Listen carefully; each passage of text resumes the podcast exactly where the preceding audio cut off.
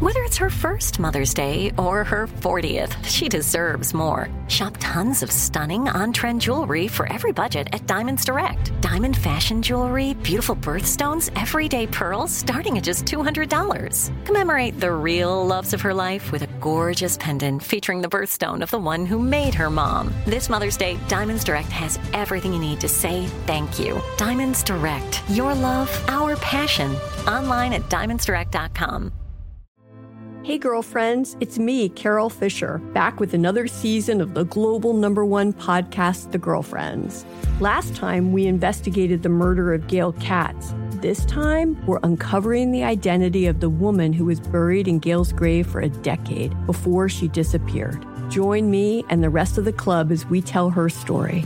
Listen to season two of The Girlfriends, Our Lost Sister on the iHeartRadio app, Apple Podcasts, or wherever you get your podcasts. Imagine you ask two people the same seven questions. I'm Minnie Driver, and this was the idea I set out to explore in my podcast, Mini Questions. This year, we bring a whole new group of guests to answer the same seven questions, including Courtney Cox, Rob Delaney, Liz Fair, and many, many more.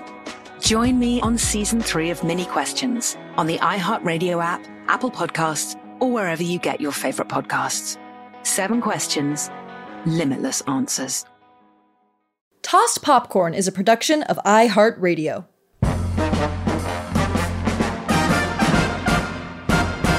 Hi, I'm Sienna Jekyll. And I'm Liana Holston. And welcome to Tossed Popcorn. Wait, yeah.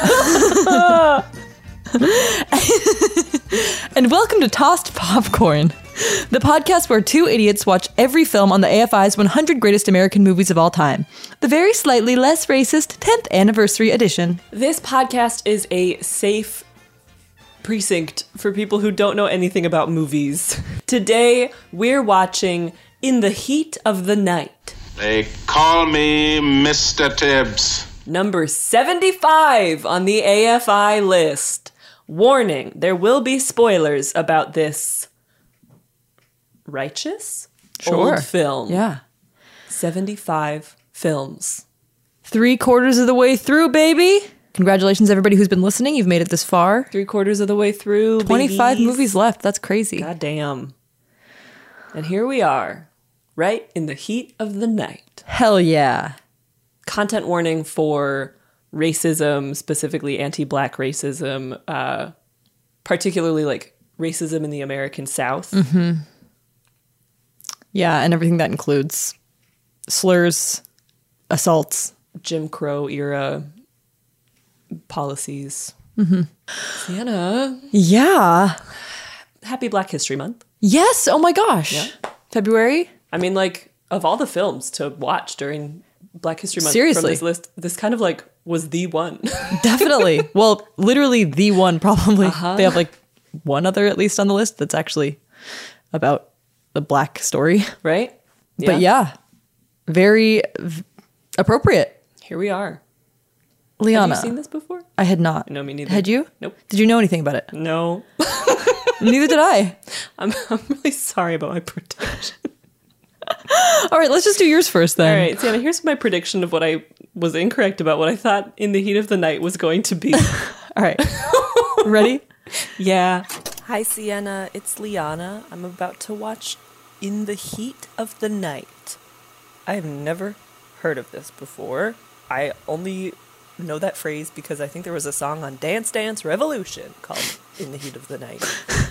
Oh. Oh, maybe it's a disco film. but I also don't want it to be from the 70s, so I don't know. I simply don't know. Love you. Bye. Bye. Well, I also made a lot of guesses based on the name alone. Okay, perfect. So let's go ahead and listen to my prediction. Hi, Liana. It's Sienna. I'm about to watch In the Heat of the Night. I could see it being one of two things. I could see it being a silly Jack Lemon vibes, funny, haha. Um,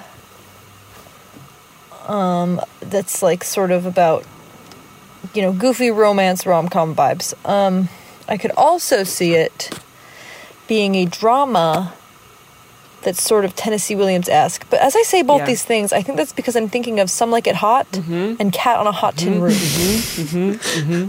So It's really just the heat that's throwing me off here. Anyway, um, it better be one of those two things. I love you. Goodbye. Yeah. we were both right to make those guesses and incredibly wrong about what it actually ended up being. Incredibly wrong. Well, Sienna, could you please correct course correct for us with a synopsis of the film In the Heat of the Night? Yes! In the heat of the night. A respected black homicide detective helps a racist small town solve an important local murder. In more detail, Sidney Poitier plays Virgil Tibbs, a cop from Philadelphia who is stopping through Sparta, Mississippi when a local factory owner is found dead in the street. Despite initially being accused of the murder himself for racist reasons, Tibbs ends up sticking around to solve the murder alongside the town's new police chief, who is struggling to be accepted by the town despite being just as racist as everyone in it. Mr. Tibbs, as he is called, faces prejudice, racist assaults, disrespect all around, and constant danger. But he manages to solve the crime and get the hell out of that town. The end. Yes. Liana, do you have Yes. any historical context on this movie? I do. And this is one of to me it feels like a few on this list where it's like, oh, this really was a groundbreaking for reasons that are legitimate and not film Yeah. bro annoying. Where Right. they're like, oh, they changed out the lens on the camera. Yeah. And so then we could see more boob. It's like, oh, this actually Like, this changed, had a the black course of protagonist? Film. Yeah. Hello. Hello. Howdy and welcome to the historical context for In the Heat of the Night, the 1967 neo noir. hey, The score was composed, arranged, and conducted by Quincy Jones. hell yeah, The title song was composed and I think performed by Ray Charles. hell I mean, yeah. just a stacked uh, cast and crew. My God, um, fucked up here. The best actor awards, any of the ones that were awarded for this film, all went to Rod Steiger, who was the white guy. what? I know. Sidney Poitier wasn't even nominated for the Academy Award Best Actor. Whoa! Both him and Rod were nominated for go- the Golden Globe and the BAFTA Best Actor, but they all gave the award to the white guy. No, I know. I know. America. America and Brit- Britain, Hollywood. as well, the freaking industry, man. The movie was mainly filmed in Sparta, Illinois, due to Sidney Poitier's uh, correct reluctance to shoot south of the Mason-Dixon line. Holy shit. He had, I think, in 1963, a few years before the shooting of this film, been down in Georgia uh, for voter registration and like a voter rights rally and been followed by like racist like people i mean it's like what we saw in the film with the people with like the confederate flag on the license plate like it was exactly that and uh, so he was like i'm not gonna put myself in that danger which just speaks to the era that this movie was made and released during um, made set and released during it's based off the 1965 novel by john ball and it was the first in a series of novels with virgil tibbs as the protagonist john ball fully a white man by the way gonna ask. which you can sort of tell yeah. Okay, a little bit about 1965 America, as that is when the novel came out. The movie was released two years later. In 1965, the Selma to Montgomery Civil Rights March happened. Malcolm X was assassinated at the Audubon Ballroom in Harlem, and the Watts uh, riots slash also known as rebellion slash uprising in Los Angeles in the wake of uh, police abuse of 21 year old Marquette Fry all happened. So this was a very peak time for the civil rights movement in America. And a lot of it was happening in the American South as well. Um, Sidney Poitier was a very legendary, very like groundbreaking actor. He, in 1964, became the first black actor to win the Best Actor award at the Academy Awards for his role in Lilies of the Field. In 1967, frickin' banner year for Sidney Poitier, he starred in two of the year's highest grossing films, one being To Sir with Love, and the other being Guess Who's Coming to Dinner. And Uh-huh. Wow, those the were the same film, year. I know, in the same year. And also the third one in that same year that was released was In the Heat of the Night, which won Best Picture at the Oscars. Wow. I know. King. What a freaking year. In 1974, he was knighted, Sir Sidney Poitier. And then in 1980, Sidney Poitier became the first black director to make a film grossing $100 million with the film Stir Crazy. So, just so many groundbreaking, legendary things he accomplished in his career. Finally, the significance of the film in the heat of the night. Um, the slap in the movie is referred to as the slap heard round the world. Wow. Because it really was uh, un- an unprecedented like thing to see on screen was um, especially for like Sidney Poitier he had played a lot of roles that were sort of like the righteously angry but um, never like physically violent Right. black Very, very character, like, composed. very composed standing up to racism but not um, like reacting violently to it and so Right. to see him like slap this very racist white man Oh, in the greenhouse like people cheered people gasped That is so cool. yeah, it was pretty wild. Um, and then a few quotes from various writers on the impact of the movie. Walter Mosley writes for The Hollywood Reporter, quote, This film's roots are firmly embedded in the spiritual soil of a country that has tried and failed again and again to detach itself from the clutch of an evil that taints not only our history, but the chronicles of the entire world. Speaking to the relevance of the movie in terms of like society as a whole at the time and unfortunately also today as well um, in terms of its like commentary on and reflection of just how racist america was and yeah Was. Mm-hmm. huh. i know um, and then there also there's some some opinions that i've sort of put into a dialogue with one another as an academic Great. where Wonderful. people talk about i mean sidney poitier was such a trailblazing actor but some have criticized the characters that he played for being like sometimes one note others Uh-huh. have like different opinions john ridley writes for vanity fair quote monumental as he is as a character virgil tibbs is also at times dangerously close to being quote magical a liberal version of a black man so utterly flawless as to be equally other than something human Totally. he is sexless nonviolent prone to forgiveness and by virtue of his virtue has the capacity to alter the flow of racial animosity with his mere presence Virgil Tibbs is at times a black man more carefully constructed than fully realized, an approximation of life designed to thwart a common enemy, but to be of no threat to its originator. Totally. I was yes. like, oh, God, Well- that's well, well freaking put. said. Yeah.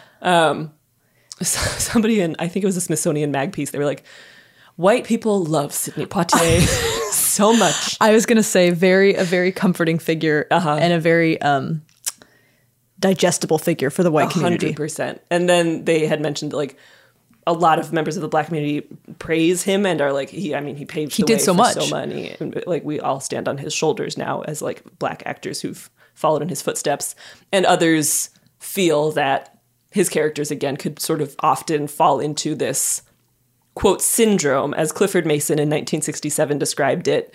The same old Sidney Poitier syndrome.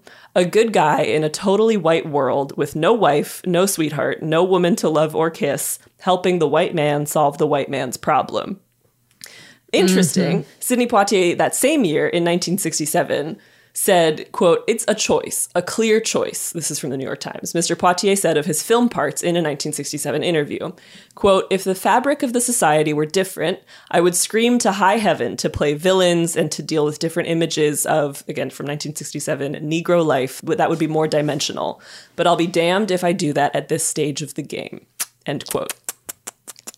So much to think about. I mean, it was just there were. It's kind of like everybody's correct in these opinions. Yeah. Of like he. It was like a proverbial glass ceiling of sorts that he had shattered in terms of like roles for black actors in cinema because even on the AFI list, or especially on the AFI list, like pretty much the only roles we've seen on these in- movies so far have been like just very harmful tropes of like black characters up until this one. And al- also at the same time, it does dip dangerously close to that sort of like quote unquote magical c- character that we Right. often see in like mainly white stories where there's one black character who kind of like helps things along Mm-hmm. Yeah. but doesn't actually have a fully realized Yeah. personality. Um, and finally, this is from John Ridley for Vanity Fair on the novel and the film and its lasting influence, quote, the novel's cultural density endures by way of an award winning film, two film sequels, six follow up novels, a long running television series, and one of the most memorable lines ever uttered in the history of cinema. They call me Mr. Tibbs. And that is the end of the historical context for In the Heat of the Night. That was excellent. Thank that you. was really helpful. no, no, no. That was great. Some of those thoughts sort of popped up, and it's always good to hear them from people who have sat down and taken a lot of time to write it down. Yeah. it's a weird one. I mean, it, this is Yeah. just such a weird movie because like this is not our podcast is not needed for this movie. Yeah. Like our takes are not required for this sort of thing. This is not something that two young white women need to like have a take on in order to Mm-hmm. like move the needle forward in these conversations. So it's just an odd one to yeah, it's true. to have on this list. It's true. Where we're just so used to having to like tear them down and be like, "Do you see why this is a problem?" Right. Whereas this one we're like, "Yep, Yep. Also, our showed take, us- our critique is never like I'm. Yeah, is never going to be helpful because no, we're not going to have any like ground earth shattering news or like this is how thoughts." this made me feel as somebody who can really relate to this film. Right, like, who cares? Versus like any of the women stuff. Who absolutely cares? yeah. Is everyone around you doing a really bad job and you're the only one who knows how to do things well around here? I'm so sorry. We'll be back very soon.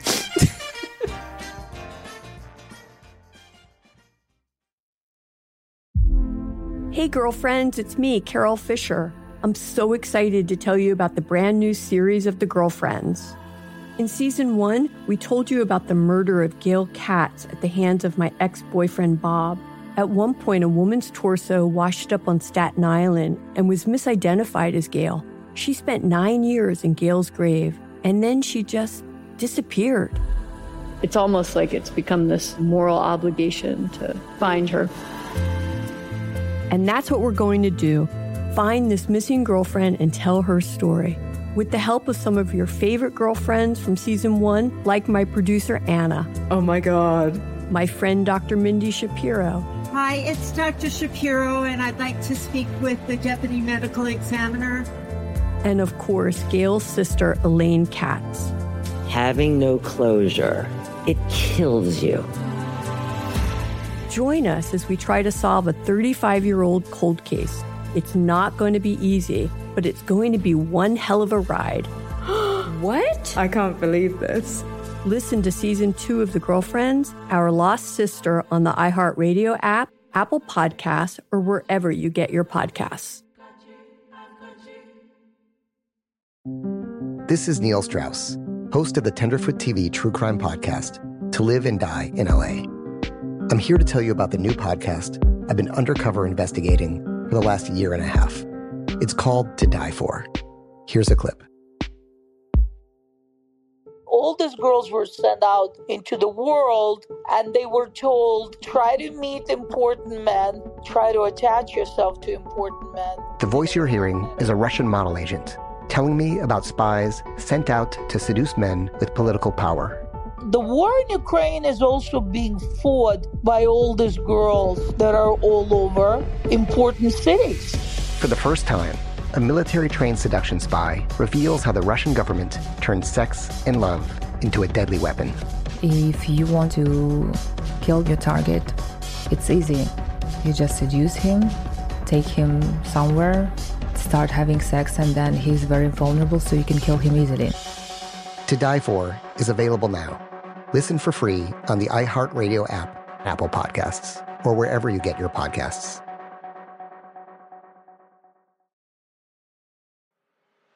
I'm Elliot Connie, and this is Family Therapy.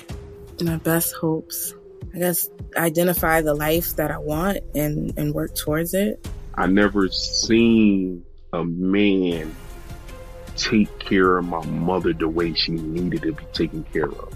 I get the impression that you don't feel like you've done everything right as a father. Is that true? That's true, and I'm not offended by that. Thank you for for going through those things, and thank you for overcoming them. Wow. Thank God for deliverance. Every time I have one of our sessions, our sessions be positive. It just keeps me going. I feel like my focus is redirected in a, in a different aspect of my life now. So, how'd we do today? We did good. The Black Effect presents Family Therapy. Listen now on the Black Effect Podcast Network, iHeartRadio app, Apple Podcasts, or wherever you get your podcasts.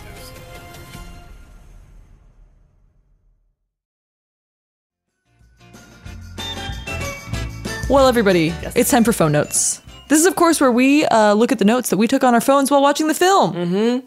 I feel like a lot of what I wrote down was like, "Don't you say that to him." How dare you say that? I think, well, so much of the movie is them just communicating like how horrifically racist this Yeah. town is and seeing them be extremely racist towards Sidney Poitier. And you're It's just like, basically just macroaggressions and sometimes microaggressions. yeah. yeah. Oh my gosh. You've said Norman Jewison, Jesus Christ Superstar director. I did not know this. Hell yeah. Yeah. So right when it started, I was like, um, Jesus Christ Superstar, um, Quincy Jones, hello, hello. Yeah, yeah. This is going to be a good film. And I think it was. Yeah. I stand by that. Yeah. I think here here was my sort of going into it I was very excited because as a white woman I saw Sidney Poitier and I said, "Oh my gosh, I white love that because we famously white are obsessed with Sidney Poitier." I white love people, that. When people make fun of white people on the internet and then you're like, "I do do that." Yeah. it Of- was yeah. one of those today where they were like, "White people love Sidney Poitier." And I was like, Yeah. I do." They're right. Um, but it was good to sort of sit with and like read these analyses of like why white people feel so comfortable Yeah. with like the characters that he portrayed. Anyway, um, I was very excited going into it because I was I knew that Sidney Poitier is a great actor, and I've, I'd never actually seen one of his films. I think I had see I saw maybe his 2002 Oscars like lifetime achievement award speech or something something I had seen Sidney Poitier do that was a very indelible thing. So I was looking forward to just seeing him act. Yeah. and then I saw who did the score and who sang the music, and then I, we learned that it was just like a white people racism in the American South movie, which like I, it's the same with Saving Private Ryan, where I don't Yeah. fault those depictions because they are true and it's important to Yeah. and to make sure that that is not like swept under the rug. Totally. But just uh, in terms of like it being a fun movie to watch, it went down in terms of funness. I really, I really liked that it was a mystery. I thought that, Mm. um, yeah, I, I enjoyed the plot of this movie a lot. Like, I'm like, oh, it's, it's a black detective in a racist town, and Mm-hmm. there's a mystery the whole time. It was engaging for that reason. It's yeah, like, the stakes could not have been higher. Mhm.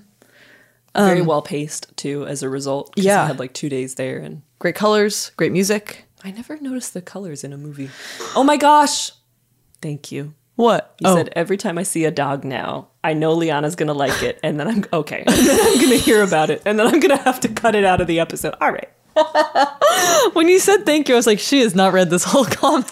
And you'll see a very quick comment from me. And I Ah, you said a dog. "Mm, did you see this dog? I did. It was very cute. Yeah. with the floppy ears. Yes. Sydney Poitier gets off the train. Yeah. and goes into the train station. Yeah. and a little dog with floppy ears is at the door. Very cute. Um, this is certainly the first black protagonist we've had. I was thinking about that. Certainly. yeah. Also, this is apparently one of the first movies to have actually lit the movie I for read that. black skin. I read for a that and black then I person. felt bad because I, I razzed the lighting in my notes, but not because of that, but because there was a scene where Sidney Poitier is sitting in a cell talking to that guy Harvey, and they lit it so that like the bars of the prison are covering like half of his face, and I just was like, well, you know, they made big choices. I Oh, just yeah. disagree with it, but it wasn't about like how the skin tone was showing up. It was just about the sort of Venetian blind vibe lighting, and I was like, okay. But then I read that it was like so groundbreaking in terms of lighting a black actor, and I was like, oh, oh no, ah shit, okay. Okay, Liana, you've said, Yes, I love to hang out topless in my kitchen. Definitely the safest room in the house to be topless. so, one part is of this the movie. annoying film bro aspect of Oh, the yeah. film. One part of this movie is that there's a boob woman who turns out to be a boob teenager. minor, Yeah. underage. The actress was 23. Oh, thank God. Um, I always look up the Mm-hmm. actress's age immediately. Um, but her whole thing is that she just loves her big boobs. She loves. She to be shows them to everybody. She constantly is in her home. She's at night always with the lights getting on, nude, being nude in the space, and we first see her in her kitchen, nude, holding a glass bottle. Yeah. And one time, a friend of mine said something very funny to me, where she's three years older, and she posted on my Facebook wall. This is sort of like it was it's like a period piece story now talking about facebook walls but she posted after she graduated college and was like new to adulthood and she was like here's some like words of advice for you when you enter adulthood liana and one of them was don't fry plantains topless. You're going to want to do it, but just don't. I always think about that in terms of just like the concept of being topless in the home. You're going to want to do it, but don't. There are just rooms in the home where you should not be topless for your own safety. And I think the kitchen is one of them. Right, Because right. that is where the sharpest objects are. Yeah. It's where the hottest objects are. It's where the most scalding things could happen. Yeah. You gotta protect the tit. I mean, and what the are you yeah, doing? the boobs are the eyes of the chest. So they're very vulnerable. That's why men are always looking at them. They're trying to make eye contact. There was some spookiness jo- though about just like cops. Uh yeah. there was a lot of spookiness about that. Lot of spookiness but This just watching them be like, I don't want to do any paperwork. Just arrest the first guy. And obviously it starts out like literally arrest the one black man you see. Yeah. Which of course, like very dark and very real. But uh yeah, they're just like, I don't know, arrest the next guy then. Like, come on. And you're like, that actually is not nearly enough evidence. It I was don't also- understand. The energy didn't make sense because it's not like they had a million other cases they had to get to. This is that their- I would have understood. Not Right. understood. I would not have ever condoned it. But for them to be like, you know what, we just have to wrap this up because like, Right. there's nine other murders that we This have to is solve by Wednesday. The one thing happening the in the only thing town. that happened in the town. It was Take like your time. This and then the other guy didn't have pie, or he wasn't giving away the pie, or He something with a kept pie. hiding the pie. then it turned out he was the murderer. yeah. Spoiler alert. He was very creepy. His vibes were off. Very. I was correct about him the whole time. Something was wrong with him. and it turned out it's that he had done murder. yeah. Yeah, he was a and bad hidden dude. A pie. Yeah. But yeah, isn't that fucked up that I never watched this in American Studies? That it's is one of the most wild. American films I've ever seen. Extremely American.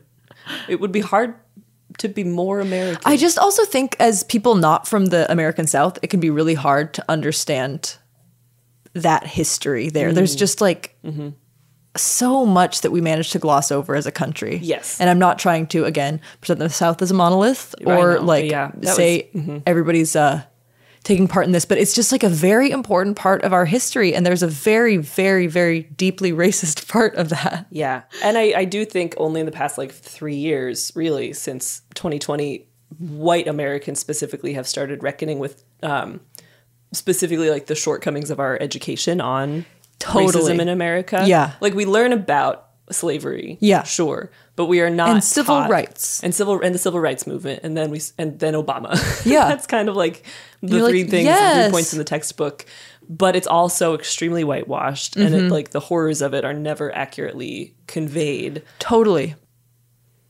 Liana, you've said, does anyone feel gloves might be helpful during this post mortem? I was also aware of the lack of gloves. Everybody was hands on in these in these murder scenes. Just slapping the dead bodies I, ended up- around. I googled it after the movie and I was like, when was DNA evidence known about? And it was not until the 80s, so I was Yeah. like, oh, okay, I guess that explains a little bit more why the first cop put his hand in the victim's pool of blood You on the ground to make sure it was blood. Just germ wise, you'd I think that know. putting your hand like in a dead body, yeah, d- maybe don't. Although we see it in 1917, um, and he's not happy about it. He's got an open wound while it happens. I was thinking about it the whole film the first time I saw it. But yeah, that happens, and then um, Virgil Tibbs when he's doing a post mortem, just complete barehanded, Mm-hmm. hands all over the dead body. Yeah. and I was like, "Ew." I guess me personally, I would perhaps want gloves, and nobody in the scene is wearing any any semblance of They gloves. didn't offer anybody any. Yeah. Mm. It felt inappropriate. you just know it's not right. Just There's put a some lot of gloves on. things. Protect yourself from disease.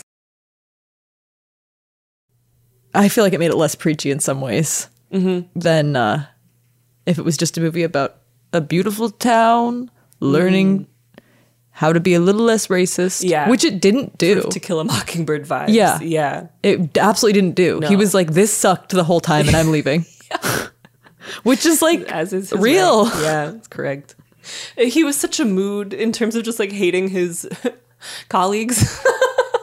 I mean, like, because they never got cool. They were not No. being cool the whole yeah, time. everybody was awful the entire time. Like it, it simmered, but it it was clearly never something that went away. Yeah. yeah, At the very end, when they give each other those smiles, felt weird. It felt weird. And I kind of was like mood because it felt like he gave him the fakest smile. Mm. I felt like uh, Tibbs was just like, "Eh, yeah. All right, bye.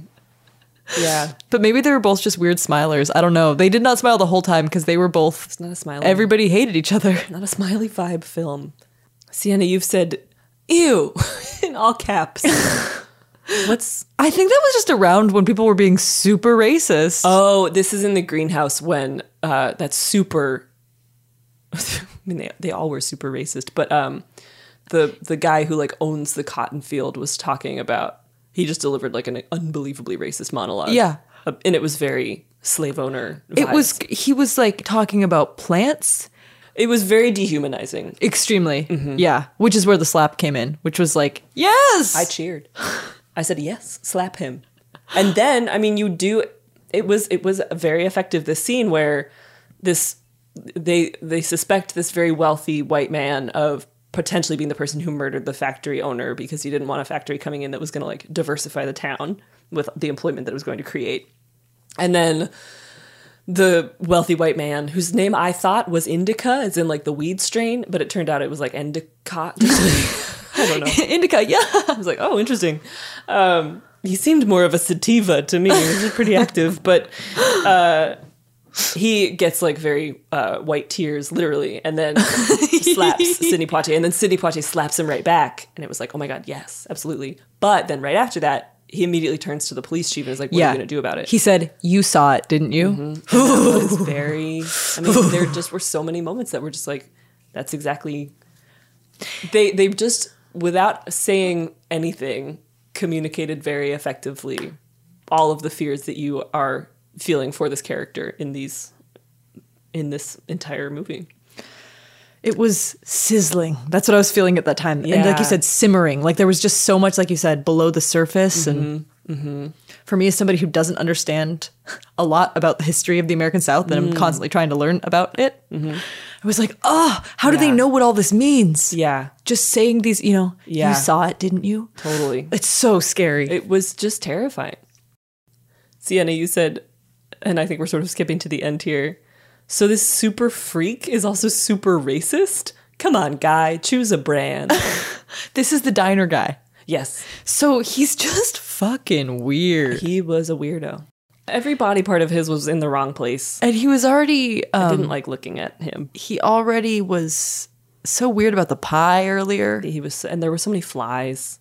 But Mm-hmm. he wouldn't even look Sidney Poitier in the eye. It was like, excuse me, if you're going to be this weird pie guy, just stick to that brand. Mm-hmm. That. How about yeah, that? There's already so much going on with you. Oh God! But he ended up being the being the killer, the murderer, and he I guess he did it because he needed uh, abortion money. He needed money to get the 16 year old an abortion. I was a little bit unclear on how, why he ended up with this factory owner and robbed him. Yeah, that was I the guess kind he of got a covered- ride from him, and then the factory owner was like, "Do you want to come look at the, the land that my factory is going to be on?" yeah, Which they is went weird. for a nice little drive. Yeah. and he's like, and I knew at that moment when he was taking me on a nice little drive that that's when I could just whack him in the back of the head. But I whacked him too hard. Yeah. Um, whacked him with what? They probably said, was I, don't left know. With a few questions by the end of the movie, And the fact that Yeah. just like this is in our day and age and the place we live and things like that, the idea that there would just be like a default understanding that the factory owner, that like the main tycoon of the town, Mm-hmm. is going to give you a ride. yeah, Like that's a completely unrelatable Why? statement. Did he know him? Like, can you imagine? was he like a family friend's son or I'm something? I'm from Seattle. Bill Gates never gave me one ride. I'm from Denver, and never once did John Denver pick me up in his vehicle and show me around. the And if land they he'd recently if they were driving around, they wouldn't offer. yeah, And where was he walking that he he was was and like like they shouldn't because "Want a they ride?" could get murdered for Yeah. their money. I've never wanted to bonk somebody on the back of the head, but maybe if I was in a car with Bill Gates, I'd be like, maybe I could get some whatever. Shares of Microsoft. Like, I don't know. Yeah, He just wanted to give him a bop. a little bonk. Did you accidentally end up in hell when trying to visit your mother? Catch that train out of there. We'll be right back. Hey, girlfriends, it's me, Carol Fisher. I'm so excited to tell you about the brand new series of The Girlfriends.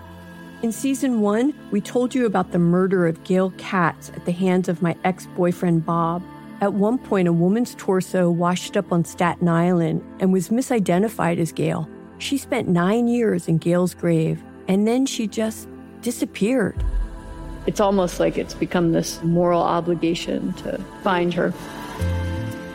And that's what we're going to do find this missing girlfriend and tell her story. With the help of some of your favorite girlfriends from season one, like my producer, Anna. Oh my God. My friend, Dr. Mindy Shapiro. Hi, it's Dr. Shapiro, and I'd like to speak with the Deputy Medical Examiner. And of course, Gail's sister, Elaine Katz. Having no closure, it kills you.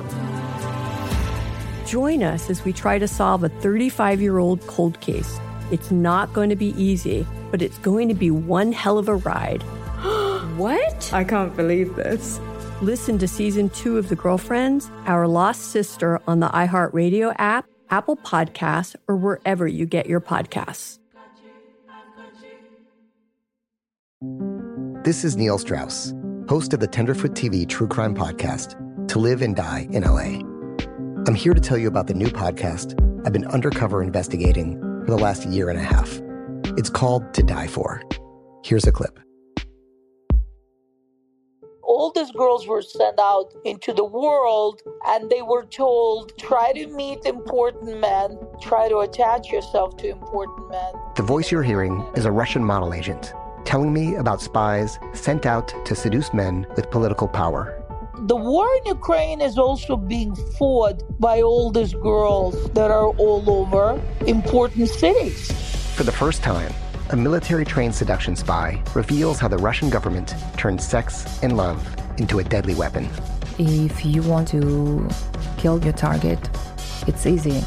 You just seduce him, take him somewhere, start having sex, and then he's very vulnerable, so you can kill him easily.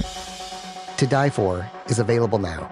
Listen for free on the iHeartRadio app, Apple Podcasts, or wherever you get your podcasts.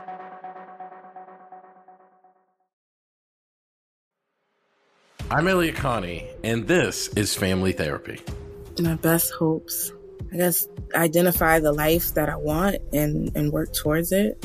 I never seen a man take care of my mother the way she needed to be taken care of. I get the impression that you don't feel like you've done everything right as a father. Is that true? That's true. And I'm not offended by that. Thank you for, for going through those things and thank you for overcoming them. Wow. Thank God for deliverance. Every time I have one of our sessions, our sessions be positive. It just keeps me going. I feel like my focus is redirected in a, in a different aspect of my life now. So, how'd we do today? We did good. The Black Effect presents Family Therapy. Listen now on the Black Effect Podcast Network, iHeartRadio app, Apple Podcasts, or wherever you get your podcasts.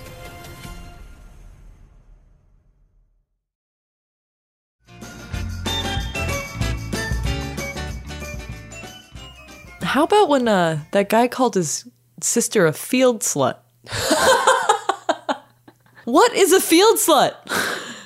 I guess she boned in a field, but it sounded like she boned in a, s- a graveyard from her little story that she told. Yeah. But I guess that was all a lie. And Uh, maybe it was a lie, but she definitely has. She's definitely put her ass on a on a tombstone before because she loved it. That's very funny. I, I I'm sure that has like a real meaning that maybe is uh, Mm. based in anything. But I love the idea of there being specific types of sluts, like Oh, a Well, cave A slut. slut in the field. Yeah. She's out in the field. She's doing research. I f- She's on the fancy myself a ground. bit of a city slut. Oh, yeah. What kind of slut are you? You're a city slut? I mean, I'm an aspirational slut. But or I think. maybe because I'm from the Pacific Northwest, maybe I'm sort of a, a beach slut. Well, it's a Interesting, different no, kind of 'cause, beach. Yeah, people will assume. I'm a, a fog slut. Yes, that feels very correct. I'm a slut in the fog. That feels like the movie The Lighthouse. You're a fog slut. I guess I'm a, a hiking slut. A Yeah. hike slut. You're a you're a um, summit slut. Wow. Like I love that. I love assigning types of Sort of a sluts. slay. yeah. What kind of slut are you? Right in. Write in. Let us know. Well, everybody, that was Phone Notes, and this is Badges and Trages, where we give badges for a police badge that gets you out of being arrested, Mm-hmm. and Trages for police badges that arrest people wrongfully. Nice. I have a badge for under two hours. Love it. Love that. Love it. I had a badge for diner, but then it turned out to be world's most racist diner. World's worst diner in the Yeah. history. Diners, drive-ins, and dives. This one is getting. Guy Fieri would never. Yeah. So, so it is what it is. Mm-hmm. A once badge. Yeah. Yeah. Badge for this floppy-eared angel. Oh. The dog that we see outside the train station. I liked that dog. Yeah. I did notice it. It was a little cutie. Badge for first black protagonist on the list. Yeah. Which is wow. Okay.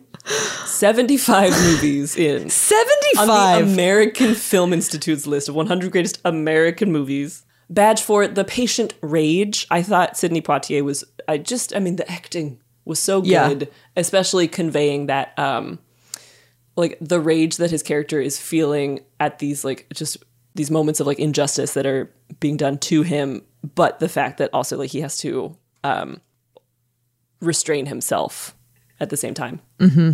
Badge for three quarter rolled sleeves. Oh. I love that. I love that so much. He rolled his sleeves up at one point and I said, Thank you, sir. Thank, you. Thank you. Thank you.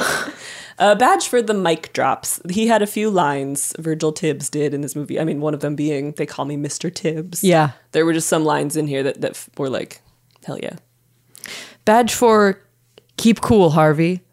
OMG. I said OMG. It was very cool. Yeah. it was very The- awesome. The, use of status in this film was fascinating to watch. mm-hmm. Mhm. A badge for this woman's outfit, the denim shorts, the striped blue and white shirt. Hello. Freaking loved it. Badge for this weird ass running through leaves scene. Remember wh- when that guy? It was I, all I really wrote down was, ah, it is fall. really I- I'm close ups learning from this that it is autumn.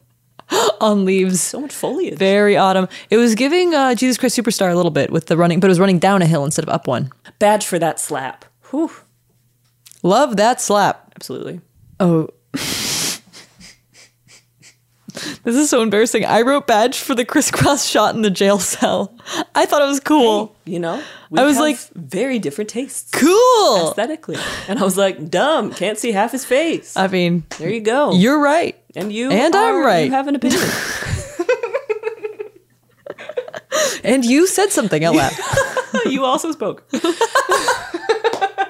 uh, badge for slapping and punching racists. The Yes. chief, when uh, Sidney Poitier is cornered and then the chief shows up and just punches a couple Yeah. of the guys. I was like, yep. Racists should be slapped and punched. And punched. Yep. Badge for solving a mystery. It's fun to have a little mystery on the list. Hmm. Yeah. Rarely do we have like a fun plot like that. Yeah. Where they're just trying to figure something out. Intrigue. And they do. God. Mm-hmm. Mhm. My kingdom for intrigue. Badge for the line, the motive, which is money, and the body, which is dead. The chief was at a 10 the whole time, and most of the time he was just yelling, but sometimes he said very funny sentences like did, that one. did you hear the time where he just screamed in a way that sounded absolutely inhuman? I think it was when he was like, I didn't know you were going to slap a white guy. I love that line. But he he barked it. Yeah, he He's like, really was. "No, no, no, you're not my man. I know you're gonna slap my man. It's like, whoo, whoa. Badge for short and sweet. Yeah. This movie was a clean, what, hour and a half? Something like that? Hour 50. It was not long. Yeah.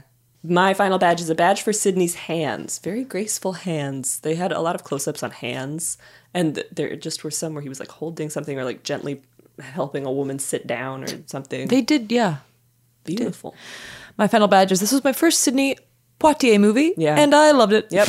I mean, you know, the internet was right. White people love Sidney Yeah. Poitier, and we did.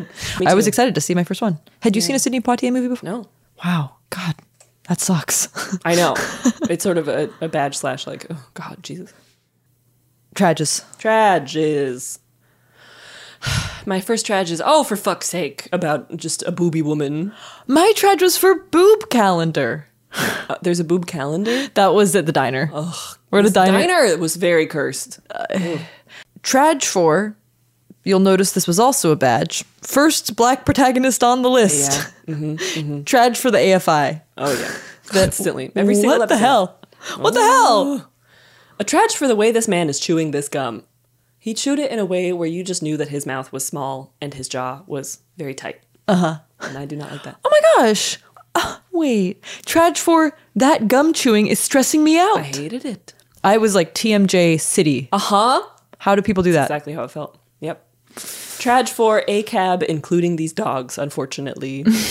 when they're running after the first suspect in the autumn foliage, they have a lot of police dogs searching for him and a cab. A cab. That includes you, Paw Patrol. That includes the dogs. Trage for window boob, but thanks for the no nip question mark. The, the bar is so. It was so immediate. I was So so, immediate. mad. I was so mad. Uh, Traj for the sound mixing because I was having a hard time hearing the dialogue, but then when the music came on, it was pretty loud. And I don't think this time it was my TV's fault Hmm. because sometimes people were speaking so softly in the scenes, but then it would be so loud in the next scene. Maybe it's just that modern speakers cannot do sound correctly. Mm-hmm. Uh, Trage for racism! Exclamation point! Exclamation point! This is um, poetic of me, sorry. Trage for the badge, which is the fact that him being a cop is what kept him safe in this town of racist cops. and also just a meta trage for cops generally. Trage for the badge. Trage for the badge. Trage for stop calling him disrespectful things. Uh, Trage for 16. Oh my god. That Oh, reveal yeah. was so upsetting. Uh, Trage for so scary. I was so scared for him the Mm. whole time he was in this town. Never once was he safe or comfortable. Yeah. The best part was when he left. I know. Trage for abortion rights in this fucking country. The fact that like to get an abortion they had to go see this woman and pay her a hundred dollars, and then there was still an angry mob out there who turned on the woman as soon as they found out she was there to get an abortion. Yeah. Totally. Uh, my final trage is trage for uh, still an almost entirely white creative team, just in terms of even like the experience of making the movie. Yeah, definitely. Yeah. I always think about that a lot, what it was actually like to make. Yeah. Shall we move on to our next segment, which is, of Yes. course, how to pretend you've seen this film. This is for you are at a murder mystery party. Yes. Uh-huh. And Rod is coming up to you saying, Oh, I, I love a good murder mystery. There's there's no no better murder mystery I can think of than a movie I bet you've never heard of or seen, and I'm going to explain the whole plot of it to you. as- Very whitely. Even though I'm in the whitest of ways. It's called In the Heat of the Night, and he- the- I'm going to tell you all about it. And in order to stop Rod from uh, white mansplaining uh, in the heat of the night to you, we, two white women, we will white womansplain. we're going to white woman explain some sentences you could say to pretend you've seen the film In the Heat of the Night. Yes, Rod, I have seen In the Heat of the Night.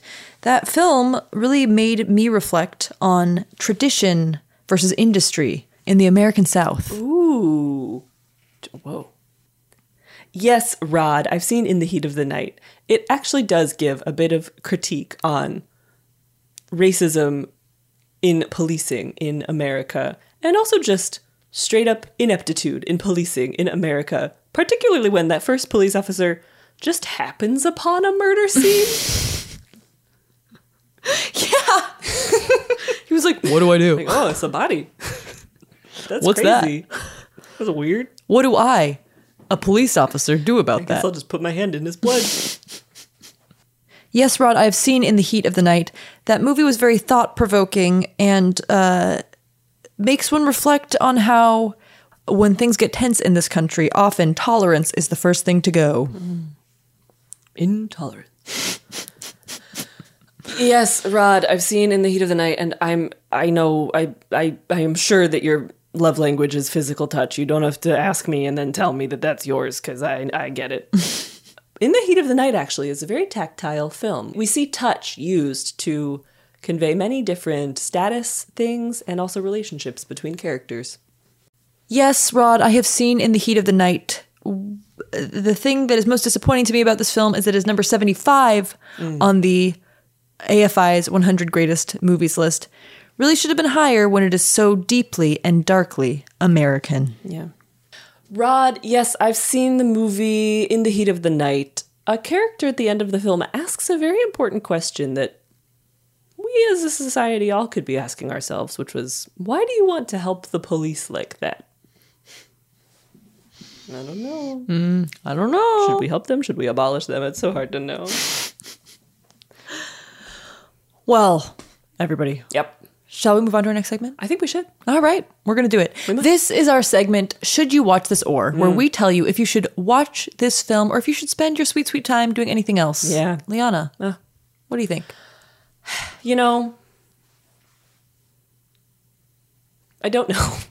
I'm torn here. Mhm. I think if you're looking to like educate yourself about actors in America and American like film history, I think everybody like should watch at least one Sidney Poitier film because he was such a historic figure in the acting realm.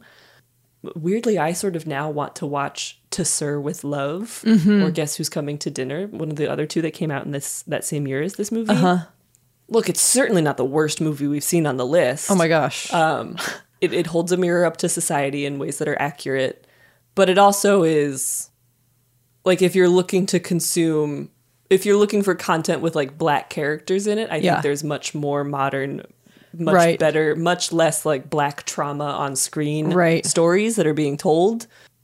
If I'd if I'd seen To Sir with Love by now and could recommend it, I would say maybe watch that. But I don't know. I don't know if it's good or bad. So I don't know. Sienna, what would you say? I actually enjoyed this movie a lot from an American studies perspective. I wish Mhm. I'd seen it earlier. It makes me think a lot about our culture and uh, how some systems get so used to uh, like the way they, they they like this dialogue like the way they talk about things like this like so much of just the things that the characters would say to each other and understand like this language of racism Yeah. um Like that vocabulary of racism. yeah, yeah, yeah. Vocabulary racism that I, I I haven't seen on in a lot of other movies because I don't watch movies.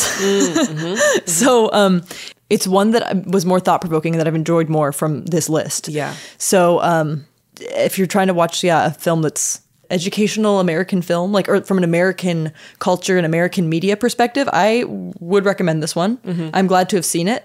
Um, Yeah. So then I guess if we also recommend some other things, I'd recommend, as you said earlier, this movie is known for being one of the first to light black actors well. And another Yeah. one that has been known for that, or like a production company that's been known for that, is Insecure. Yeah. Issa Rae- I can't remember if we recommended that before. Um, But- oh, if, like on a previous episode. Yeah, but, uh, always worth a rec. But so good. I love that show so much. So there's another one if you're Yeah. trying to look for something else to watch. The lighting in that show is also just beyond it being like Yeah. a a great at like lighting black actors. It's also just so gorgeous. The like DP or something is does music videos and you can tell. Oh, that makes sense. That's why it's a very a very visually appealing so show. beautiful to watch. Sienna, what would you rate the film In the Heat of the Night? Sorry if this is a white thing because white people love Sidney Poitier. But in terms of the movies I've seen on this list, I really enjoyed it. I got a lot out of this viewing experience, much more than most of the movies I've seen on the list. Yeah. So I'm going to give it a four out of five. Four clunky cruisers out of five. Mm. Mm-hmm. Yeah, I thought it was good. Yeah. I enjoyed it. Liana, how about yourself? I am going to give this movie four expensive suits out of five. Um, mm, sometimes, like, I gave Psycho a four out of five just because I was so horny the whole time and Yeah. I loved the experience of watching it. This time, it's less the experience of watching it that I, like, enjoyed. It's more that I respect and appreciate very much that it was, like, a historic Yeah. film Yeah. and what was like just how it was really moving the needle forward in the time that it was made and Yeah. released. Uh, can't give it all the way up to a five out of five because it still did feel at the end of the day like a white take on the black experience in the American set. Like, yes, Um, it just uh, it's not going to I'm- be like a fully authentic.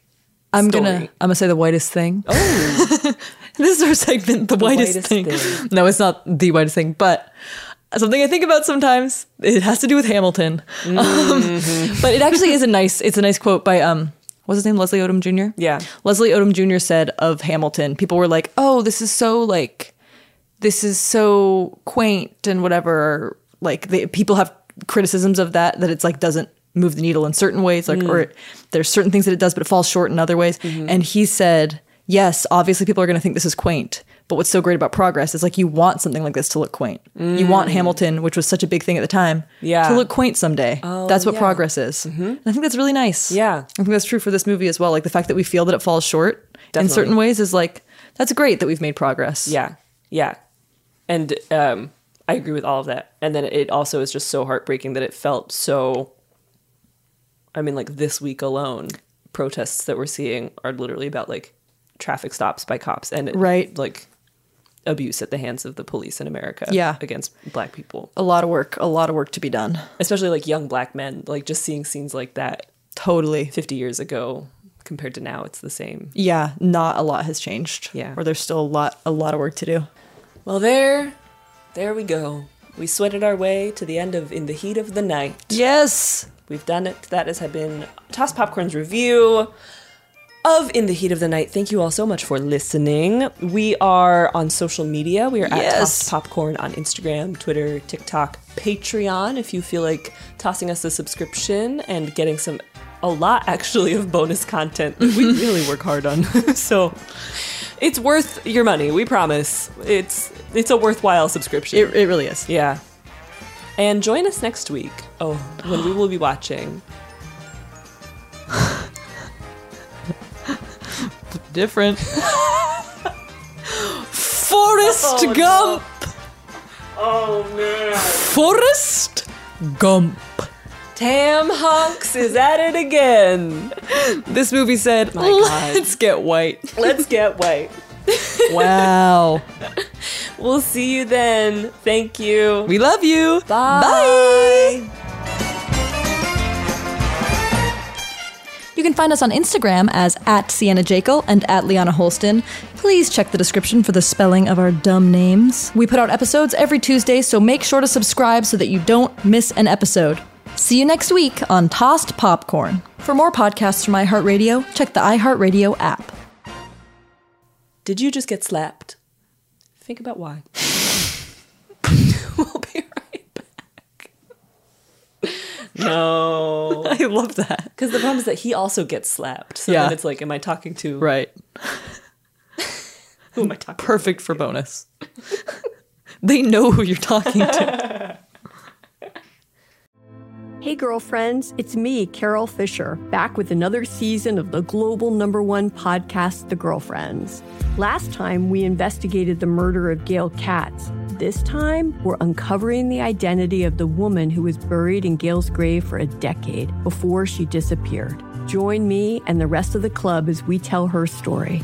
Listen to season two of The Girlfriends, Our Lost Sister on the iHeartRadio app, Apple Podcasts, or wherever you get your podcasts. Imagine you ask two people the same seven questions. I'm Minnie Driver, and this was the idea I set out to explore in my podcast, Mini Questions. This year, we bring a whole new group of guests to answer the same seven questions, including Courtney Cox, Rob Delaney, Liz Fair, and many, many more.